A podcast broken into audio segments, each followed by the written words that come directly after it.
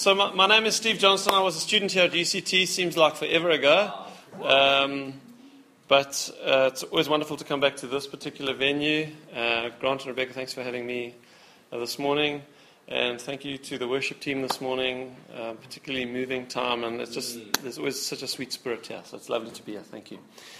Um, I've got the vast topic of faith to preach on this morning, and one, one of you can go really one of two ways when you're going to preach on faith. You can either kind of preach on faith for the Christian life, and I mean, there's a whole lot that could be said there. Just go and read Hebrews chapter 11 about uh, you know how the great men of the Old Testament walked by faith and not by sight. Or, and this is the the, the option I'm going to choose this morning, is we can speak more about the fundamentals of, of faith, how we come into a relationship with God initially by faith. And so um, I've, I've chosen to focus on the former. But you know, the amazing thing is, um, Paul said to the, the Romans when he wrote to, to them, this is an existing church, he said, I can't wait to come and preach the gospel to you also. And isn't it true that when the gospel is preached, even those of us, and I know many of you have been Christians for many years, uh, there is still a stirring in our hearts and an edification that does come through the preaching of the gospel. So I, I trust that will be the case for you this morning. Um, I did record a little video. I'm not sure how many of you managed to see that, but I was asked to, to, to do that midweek, and I trust some of you have gone and watched that.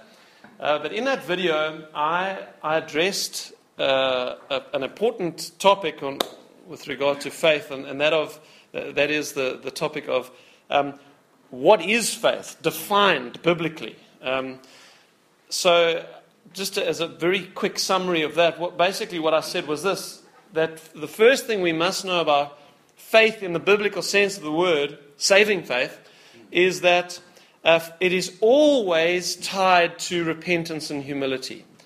Um, and that is because sin is predominantly against God. When we when we sin, we're, we're breaking God's laws.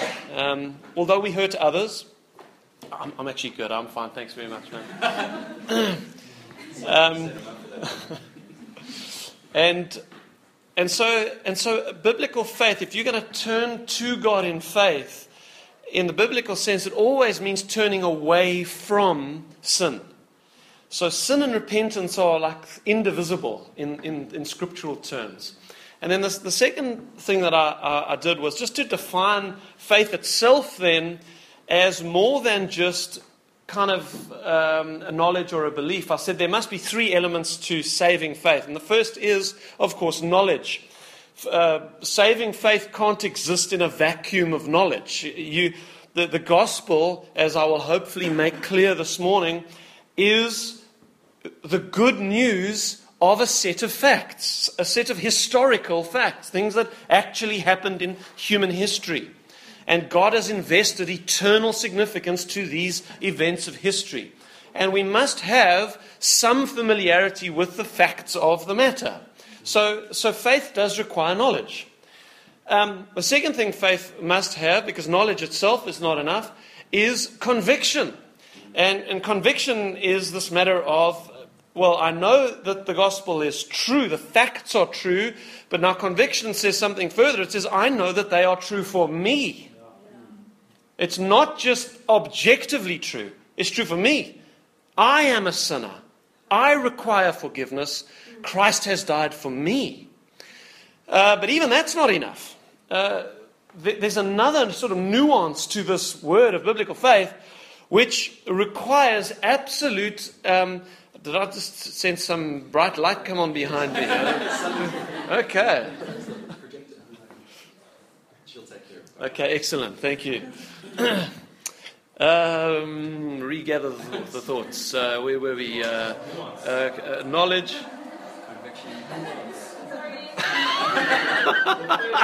do you do this to every preacher that comes and visits on a Sunday morning? Uh, thank you for your ministry. We do, do appreciate it. um, um, so, knowledge, conviction is true for me. And then the third element of saving faith is trust, is entrusting oneself to this, this great man, Jesus Christ, who was more than a man. and entrusting your entire future to Him, your life to Him, all your decisions to Him, and in fact your eternity, just entrusting them into His hands. That is saving faith. It's knowledge of the facts of the gospel, conviction that it's true for me, and then taking that step of entrusting oneself into His hands. Okay, so if, if that is what faith is in the biblical sense, this morning I want to address a slightly different question, and that is this Why is it that God has chosen faith to be the means through which He saves His people? And, and that's, a, that's an intriguing question. Um, Ephesians chapter 2, verses 8 and 9 in fact, sum up the entire argument of this morning in, in two small verses. Now, I'm going to read you these verses now uh, because they frame the question and they give the answer to the question that lays before us this morning, which is why faith? And so this is going to be a bit like one of those movies where you, at the beginning of the movie, it actually is the end of the movie at the beginning, and then you know, and then there's like nine months earlier, and then you like go back in time and, and you see how the whole thing happened, and then the end scene of the movie is back at the beginning. So it's going to be a bit like that. I'm going to give you the answer up front, and then we're going to spend the whole morning discussing. When I say the whole morning, that's just uh, in a hyperbole, okay? Don't worry. Um, I'm, I'm going to spend the morning then talking about why is it the way it is framed in these verses. We're going to just add some more scriptures into it to kind of fill out our understanding. So here's Ephesians chapter 2, verses 8 and 9. For by grace you have been saved. That's unmerited favor, the kindness of God. For by grace you've been saved through faith. So, so there we have uh, the Apostle Paul as he writes the Ephesians. He, we, we have him now tell us what is the means. What is, it's almost like the golden pipe through which, if I can use a very crude analogy, God gets his salvation from heaven to a human being on earth. This is the means through which he does it, the medium. He says we're saved by grace, that's the motive, and then through faith, that's the means. Okay? And the question we want to ask is why? Why is faith the means that God chooses? Why not some other means? Why not a pilgrimage. That we can all just go on a pilgrimage to some holy place. And then when we get there, we've ticked the big box in the sky and we're then saved. We receive peace with God and we can go to heaven and everything will be fine on the day of our death. Why not, um, you know, some other form of good works, you know, like obedience, just living a sort of pious, obedient life. I'm not going to get drunk. I'm not going to sleep with my boyfriend or girlfriend. I'm just going to live a sort of moral, upstanding life. Why not that? Shouldn't that be a means to finding peace with God and, and being okay on the day of our death? Why not um, generosity? You're giving money away. Why not set a, um, set, a, set a whole bunch of prayers that we have to say? You know, uh, say this number of prayers or, and, and point in, in this direction and bow so many times a day. And why not any of these other means? Why faith? That's the question we have before us this morning. Paul goes on to answer it as we continue. So he says, For by grace you've been saved through faith, and that is not of yourselves. It is the gift of God, not of works. See, everything else that I was listing there the pilgrimage, the being a good person, the, the prayers, the generosity, all of that is works. Those are things that you do from your own resources, in your own strength, in an effort to earn, by way of merit, heaven. Now, Paul says here, this gift of God in salvation that he gives, faith being the means, he says it is done so that it will not be of works, lest anyone should boast. That's the answer to the question this morning. Why faith? So that no one will boast in his presence. That's the answer. Now, that may seem to you if it's the first time you've heard that claim, it may seem almost egotistical of God. I mean, who does he think he is to, to set it up that way, you know? That we can't earn anything, it's all just a gracious gift, and just by simply trusting, we are saved, and so we can't boast, we will just be grateful. I mean, isn't that a little bit egotistical? Isn't it demeaning to our self esteem that we can't earn anything?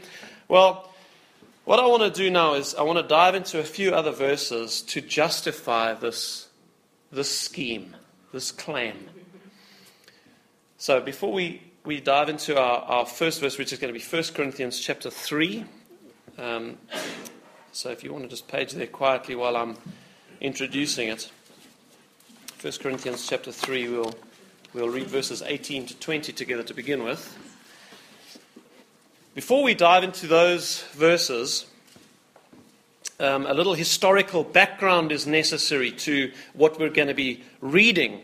Uh, these verses are taken from uh, Paul's letter. So, uh, Paul was probably the greatest Christian missionary of all time. He lived in the first century. Uh, this letter itself that we're going to read was written in about 49 AD. So it's about 20 years after the death of Jesus. This is right after the events of the gospel, the main events of the gospel had happened in history. So um, what happened was Paul had been traveling on his missionary journeys. He had planted uh, this church in this uh, uh city called Corinth. Uh, Corinth was a city in the, the region in, in that day and age called Achaia or Achaia. So Achaia is what today we will call southern Greece. And the city of Corinth was one of the main cities in the region of Achaia. If you want to read about that missionary trip and when he planted that church, it's, it's recorded for us in Acts chapter 18. You can go and read the, the account of it there. Uh, Paul was on his second missionary journey at the time. And uh, after having fled a persecution in northern Greece, which in, in, those days was called Macedonia, so we've got Macedonia and Achaia. He'd fled from Macedonia because there'd been massive persecution up there in, in Thessalonica. He'd gone to Berea, and then the brethren had sent him south. Had said, Look, it's getting too hot. You need to get out of here. He had left his traveling companions um, in Berea, hoping that Timothy, Timothy and Silas were his traveling companions, hoping that Timothy would then go back to Thessalonica, where he'd been booted out, to go and check on the new church there. He was exceedingly worried about that new church while he traveled alone south into Achaia. The first city that, uh, that Paul came to as he traveled south on his own was the city of Athens. Athens is right next to Corinth. Um, so he did what he always did. He started preaching the gospel. He went to the marketplace, and soon enough, the, the people in Athens heard this man speaking this strange new doctrine, and they were fascinated by anything philosophical, as the Greeks were.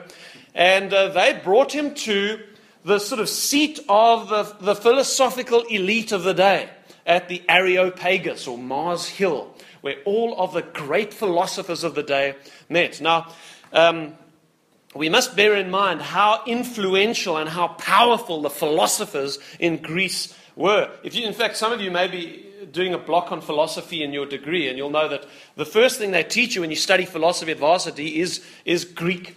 Uh, Greek philosophy. So you'll learn about Thales, the father of modern philosophy, and, and then you go through all of Anaximander and all of these guys. And then you get to Plato and Aristotle. I mean, the, the Greeks are renowned in all of human history as being incredibly philosophical and wise. And so this is who now Paul is standing in front of the philosophical elite of his day. And he preached probably the most famous sermon to a Gentile audience uh, in the Bible. You can go and read that. That's Acts chapter 17 uh, on, on Mars Hill. He leaves Athens and he then travels to the nearby city of Corinth. Um, when, when he got to Corinth, uh, I think it's just worth bearing in mind that Paul has just now interacted with those who, who are the, the custodians of wisdom in this world. Worldly wisdom.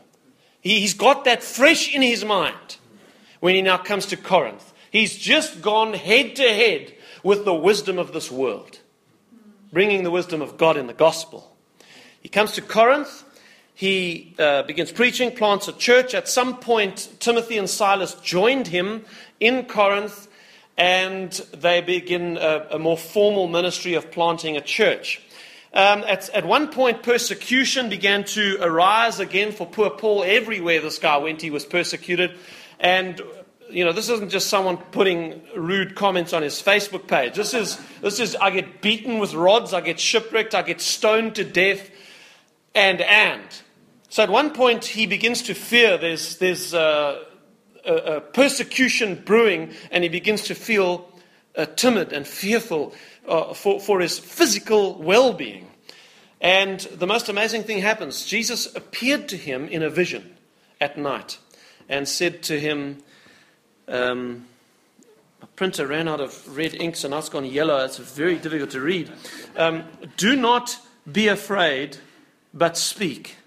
And do not keep silent, for I am with you, and no one will attack you to hurt you, for I have many people in this city. Interesting comment. But don't be afraid. I'm with you. I'm with you, Paul. You can stay and you can preach. I'm going to protect you. Wonderfully, incredibly encouraging news for Paul because he was fearful. So, with that encouragement intact, and uh, one of the things we're busy praying for at Church on Main is that uh, the gift of prophecy would, would manifest more and more frequently within our midst. And one of the things the Bible says about prophecy is it edifies, exhorts, and comforts believers. And this is the kind of thing we see here. He's so encouraged by this word. Um, so they spent two years together in Corinth, which was an abnormally long time for Paul in a city. After that two years, Paul left Corinth. He continued on his missionary journeys, and uh, he would only return to Corinth five years later. Now, bear in mind, this is in a day and age where it's not easy to keep in touch across geographic distances. Obviously, no technology, none of that kind of co- correspondence is possible. Only a letter writing, and then you'd have to send someone physically to go and take your letter. Although there was a sort of rudimentary uh, postal system in the Roman Empire, but he would often send his letters by the hands of one of his, his, um, his proteges, like Timothy, for example. So, um, in this, in this five year period, Paul does have some correspondence with the Corinthian church after he left them. And as he's now continuing on his missionary journeys, he begins to hear stories that, that there are some significant problems in this church that he's left. And he's deeply burdened by all of the chaos and, and, and theological uh, problems that are arising there. And so, what he does is he begins to write letters back to the Corinthian church to address the, the, the many and varied uh, problems that they were experiencing. We know that Paul wrote four letters to that Corinthian church. We have two of them. So the first one we've lost. The second one is what we call First Corinthians. The third one we've lost, and then the fourth one is what we call Second Corinthians. So we have the second and the fourth letters in the New Testament. They're part of the 27 books of the New Testament. so as we now turn to uh, 1 Corinthians chapter uh, 3, we, we find ourselves in the middle of a, of, of, a section in the, in the book, the first four chapters of this letter, in which Paul deals with one of the problems that they were experiencing, which was this a major misapprehension regarding the leadership within the Christian church. How does Christian leadership work? This was a big problem in Corinth, and Paul now addresses it here in these verses.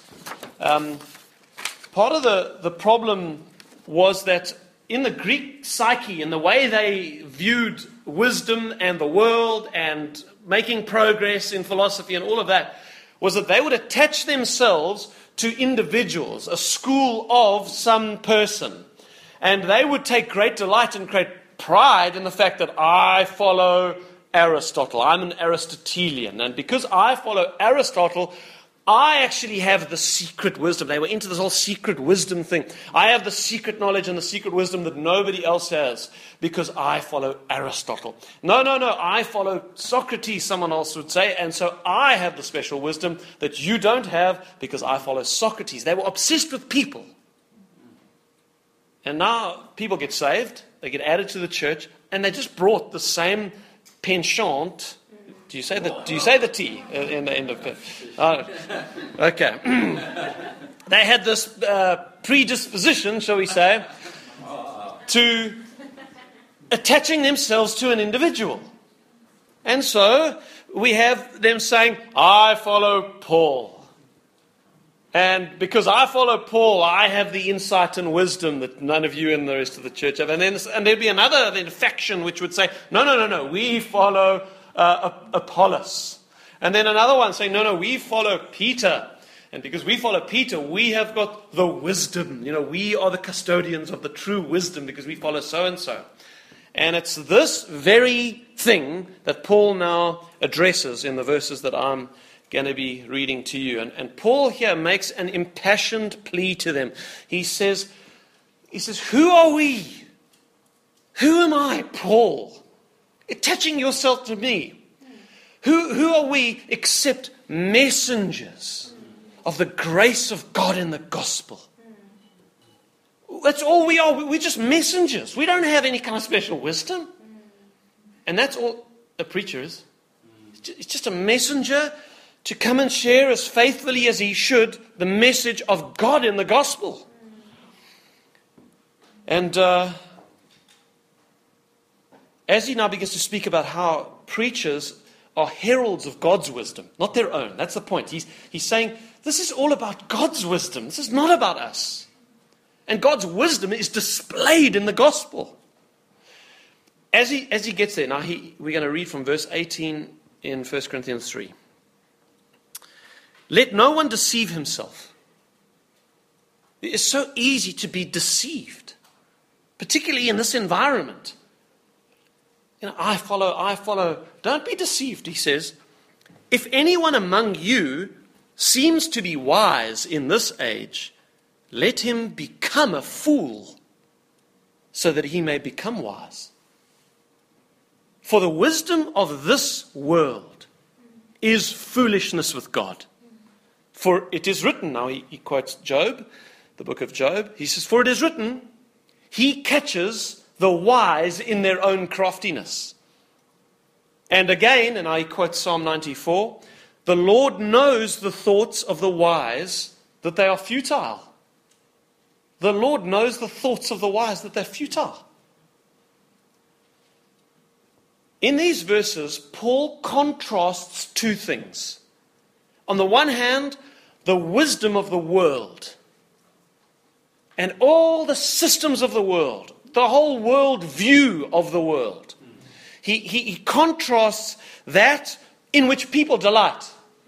The, the human heart delights in human wisdom and human philosophy and all our clever thoughts. We delight in that, naturally. But he, he now contrasts this with the wisdom of God. Now, the first thing that must be said here is the Bible is not opposed to wisdom. Quite clearly, you just read through the scriptures, read through the book of Proverbs. It says wisdom is to be sought more than anything. It's more valuable than gold, yes, than much fine gold, better than, than rubies and precious jewels. If you get anything in life, says the writer of the Proverbs, get wisdom. So, so wisdom is good. But what Paul says is that if anyone in this world wants to be truly wise, that person will first have to become a fool so that he or she may become wise. They have to become a fool, as it were. They have to unlearn much of what their own heart has taught them from when they were a child. They have to unlearn much of, of what they think is wise and true and helpful in life that will lead to happiness and success and security and peace with God and, and, and eternal security after you die so many of the things that, that we believe. Paul says, if you want to be wise, you are first going to have to unlearn so much before you can become truly wise. This, the Bible says, is the path to wisdom. And that's not a pleasant path. It's, we don't like that. We, we don't want to admit that the things we hold dear, the commitments we have within our hearts, the, the opinions that we have about life, and we don't want to admit that we're wrong. Paul says if you want to be wise, you have to be brought low before you can be brought high. God is not interested in humiliating you, He loves you. This is an incredible God. But because of what sin has done to us, God, in His love, He tells us the truth. He says, if you want to find me, if you want to have peace with me, you're going to have to be brought low first. so, why is this the case? And Paul tells us it's because, in these verses, because the, the wisdom of this world is opposed to the wisdom of God. It's not just that the wisdom of the world is incomplete somehow, it, it, it only takes us so far, that the wisdom of the world can kind of help us be you know, reasonably happy, reasonably successful. It can help us find God a little bit and, and maybe give us some tips for the next life, you know, after we die. But we just need the wisdom of God to kind of, you know, just get us that extra bit at the end. That's not what he's saying. He, he's saying that the wisdom of the world is utterly opposed to God's wisdom. These two things are in opposition with one another. Now, it is this that I want to talk about this morning because, as with all of God's truth, you know, we, we hear things in Scripture that sometimes are difficult to hear. Um, but, you know, God is, first of all, God is not afraid to, to tell us things that are true. He, you know, His Word is full of challenges to this rebellious, sinful spirit of man, and yet, God is also not afraid to reason with us, to tell us why He's saying the things He, says. he says. Come, let us reason together. So, so what I want to do, I just want to talk a little bit before we close about this, this thing. Why is it that the wisdom of God in the gospel, primarily displayed in the gospel, is opposed to the wisdom of man? And as we read through the New Testament, there's three reasons that God gives us in His own word as to why there is this opposition. Uh, I'm going to read the three reasons to you. We won't have time to get to the third one in detail this morning, but I'm going to speak a little bit about the first and second, and then we're done this morning. Okay, so here are the three reasons why the wisdom of God and the wisdom of the world are in opposition with one another. Firstly, because the wisdom of the world is impotent to deliver man from sin. The wisdom of the world cannot deliver you from sin. You know why? Because it denies the problem. The wisdom of the world. You go and read the newspaper, you go and listen to magazines, you go and watch movies. They will not tell you man is basically sinful and needs to be forgiven. They won't tell you that. They'll say man is basically good and he needs to just put in a good environment and then he will flourish. That is in total opposition to the testimony of Scripture. Scripture says man is a sinner and he needs to be reconciled to a holy God. So that's the first reason there's opposition, because the wisdom of the world denies the very problem. So it can't solve the problem, it's impotent. Secondly, why the opposition? Because the wisdom of the world rejects God's answer to the problem. So the wisdom of the world denies the problem and it also rejects his solution, which is Jesus Christ crucified. Denies the problem, rejects the solution. Thirdly, the wisdom of the world persecutes those whom God in his wisdom sends as his messengers. We're not going to get to that this morning. Denies the problem, rejects the solution, persecutes the messengers. That's the wisdom of the world. So let's talk about that first one. The wisdom of the world denies the problem of sin and so is impotent to deal with it. Now, for sure, we love pointing fingers. It's not that human beings don't know what sin is. We do know. We have a conscience, every one of us. And in fact, while we might, might not be very quick to point out our own sins and our own faults to ourselves, we are very quick to point out other people's sins and faults when they are committed against us, aren't we? Someone steals your your cell phone, outrage. Someone gossips about you behind your back and tells some stories that aren't true. Outrage. You know why outrage? Because it's wrong. They shouldn't do that. And we know that. We have this built in moral monitor called a conscience that God has given every human being. We know what is right and wrong. So that's not what this is talking about. When we say the world denies the problem, the world loves to point fingers. What I'm saying is that the world denies the problem as the scriptures present it. And nowhere is this better illustrated in, than in Colossians chapter 2, where Paul is talking about the religions of the world. And this is a fascinating insight. If you want to really understand why there's this opposition, just look at the, the religions of the world. Every other religion has been set up by men in order to solve all the problems of life. Have a happy life, have, find significance, find peace with the deity, whoever the deity is, and ensure that when we die, because death comes for all of us, and this is the big problem of humanity, is that death comes. When death comes, the religions of the world will give you some sort of roadmap in order to navigate that. Now, Paul, in discussing all of these religions, this is what he says.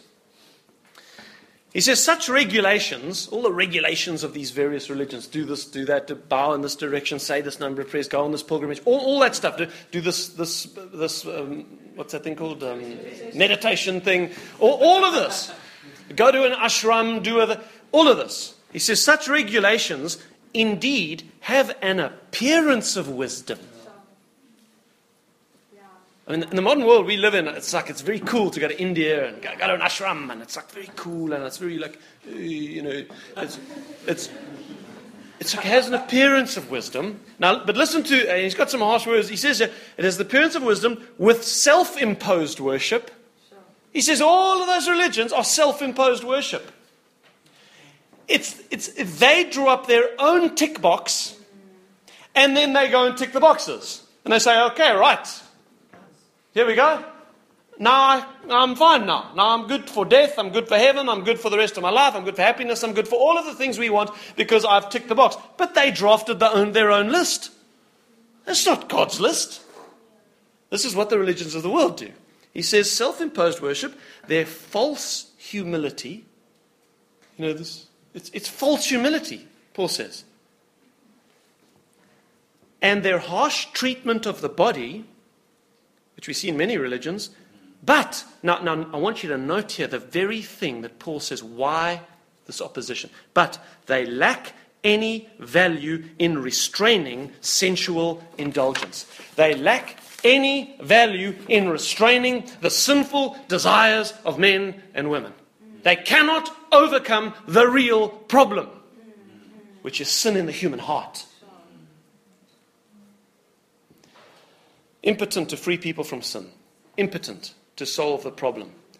You know why? Because none of them can reach into the very heart and spirit of a man or a woman or a child and take out that sinful heart of stone that we're all born with, that rebellious heart, and put in a heart of flesh that loves and delights in the law of God.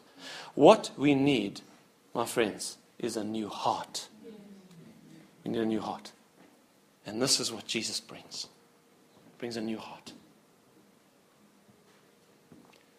The wisdom of the world flounders from the outset because it refuses to recognize the basic fact of human existence that though man is made in the image of God, though we are made to know God and have fellowship with God, yet man is estranged from God because man is a sinner. This is a basic fact of the gospel.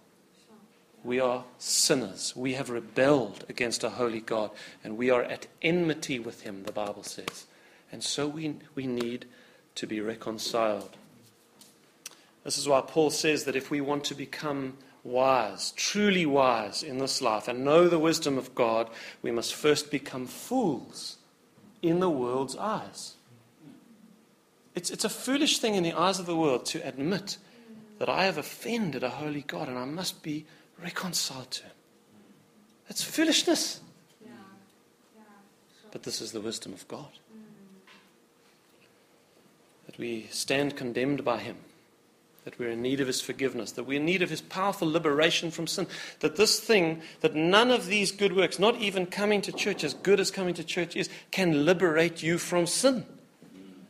We are slaves of sin, Jesus said, but he who the Son makes free is free indeed. Because it's the Son that can, that can, by the power of the Holy Spirit, come and change your very heart. He can recreate you.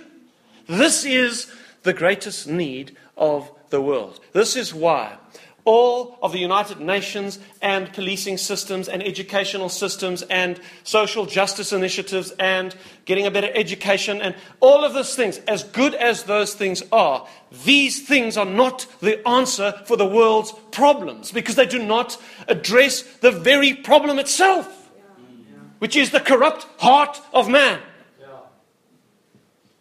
And this is what God addresses in the gospel. He addresses the heart. And He can take out that heart of stone and He can put in a heart of flesh. In short, here's what we must admit that we need a Savior.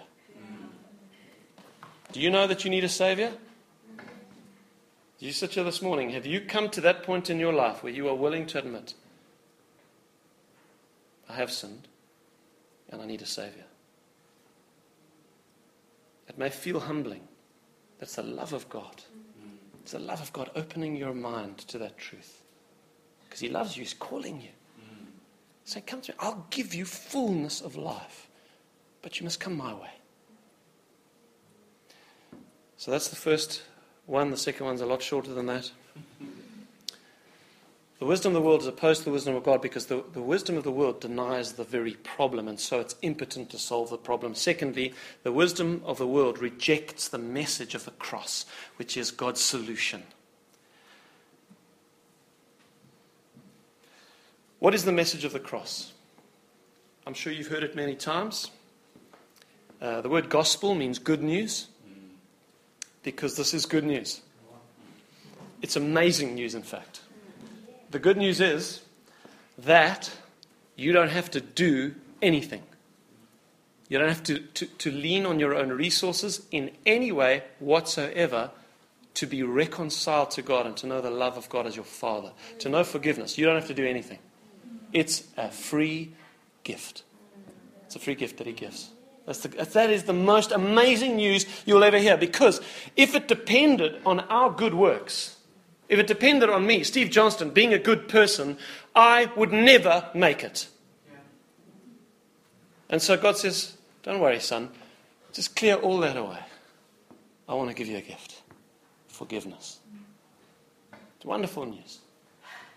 And that becomes so much clearer when we see what the Bible says about man, that what I've been speaking about this morning, that man is dreadfully lost in sin. And yet, God is exalted and powerful like the lion of Judah, roaring like a lion, that he's not to be toyed with, he's not to be played with. This is a holy God. When we see the distinction between us and him, we suddenly feel undone before him. It's good. It's a mercy if we do.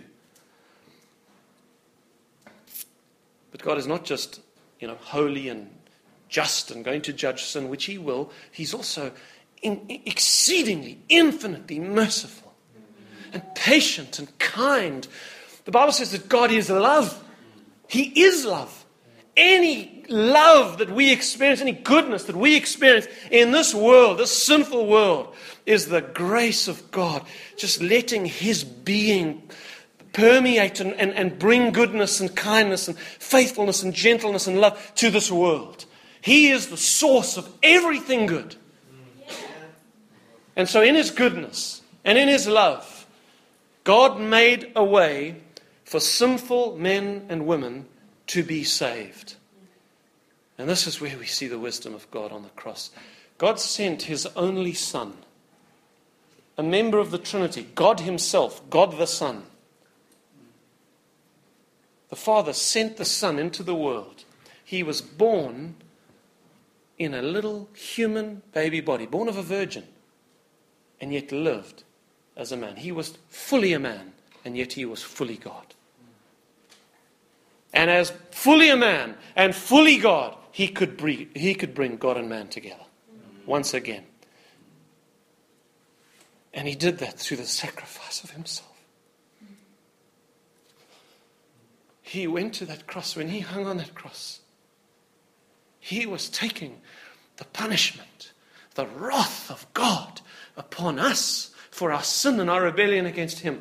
He was taking it full force upon himself. And he cried out, My God, my God, why have you forsaken me? Because we should have been forsaken.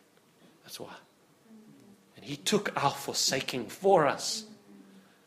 That pleased God to bruise him, to crush his own son, so that the justice demanded by a holy God on sin could be satisfied. What kind of God is this who would die for a wicked, rebellious, sinful race of people? This is the God we serve. He took the very worst of it upon himself to save us. And now the wrath of God has been satisfied. And so he reaches his hands out and he says, Come to me. If you will put your faith in my son, who was raised from the dead on the third day, he's alive. Jesus is alive. He's here. You can't see him with your eyes, he's here. The Bible says he walks amongst the golden lampstands of the churches. He's here. And he's reaching out those nail scarred hands to you this morning. Perhaps if you've never come to him, if you've never made Jesus your Savior, he's reaching out to you this morning. He says, Come. He says, If you will just put your trust in me, I will wash you clean. My blood is able to do what all the religions of the world are impotent to do. My blood can do.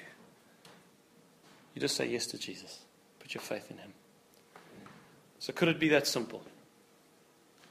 Was the, the wisdom of the world says no, it can't be that simple that you just believe. But this is the message of the gospel. That's why Paul says this. He says, through the foolishness of the message that we preach, God saves those who believe. It's a foolish message to the world, but to us who are being saved, it's the power of God, the message of the gospel, and our hearts just say, Yes, God, yes. And you'll be saved. So we return now to the beginning, Ephesians chapter 2. For by grace you've been saved, through faith. And that's not of yourselves, it's the gift of God. It's not of works, so that no one can boast. God will not share his glory with another. Faith is the open hand, the empty hand that receives the gift of forgiveness. That, that's why faith. It's the one way that we can look outside of ourselves and not to anything in ourselves we just look to something outside of ourselves, the mercy of God, and we say, Yes, God, please. And He forgives you for Christ's sake. For the sake of His Son, He forgives you. And He holds you. He holds you for the rest of your life. He will hold you. And you will find that God is an incredible Father. That once you're forgiven, He starts showering you with His blessings. I mean, what? It's good news, isn't it? Was great news. I wonder if you'll bow your heads with me as we close in prayer.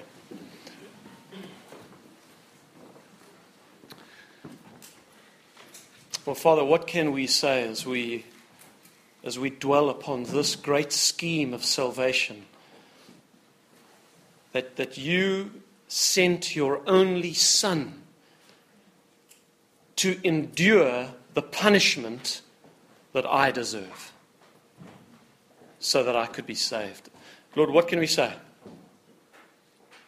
Lord, we, are undone. Lord, as I, as I pray, Lord, I, I don't know what to say to you. I'm, I'm so grateful, God. I'm so grateful, God. Thank you, Lord. And to you be all the glory and honor and praise, Lord. Thank you, Jesus, for what you did for us. Thank you, Holy Spirit, for coming to us, for changing our hearts, for filling us with your life and power. Thank you, Lord.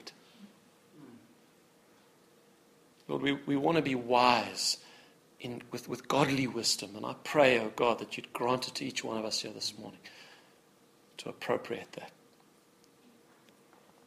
So as you keep your eyes closed, I'm going to ask there may be someone here, maybe several of you, who you have never made this step of faith, of putting your trust in Jesus for forgiveness. And maybe you've visited a couple of the, the sessions over the last five weeks and you've come to a point where this morning you want to say yes to Jesus. If that's you, could I just ask you to raise your hand? Just, just wave at me so that I can see. I want to pray for you. Thank you, ma'am. Anyone else? It may be that as you sit here as a, as a Christian, that you've been living in sin. It may be something in your life that you felt convicted of this morning. And you know.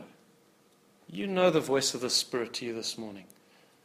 And maybe it is that, that you want to turn away from that thing this morning and come back to God and say, Yes, God, I'm sorry. I want to obey you again and seek your wisdom. If that's you, just as a sign of humility, will you just raise your hand as well? Thank you, ma'am. Thank you, sir. Thank you, ma'am. Thank you. Thank you.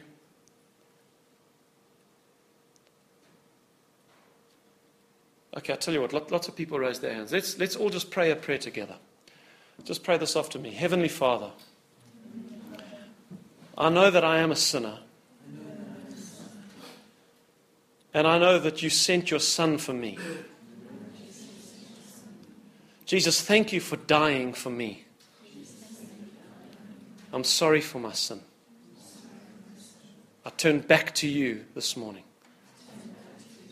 Please forgive me, God. Give me strength to overcome. In Jesus' name. Amen. Amen. Thank you, God.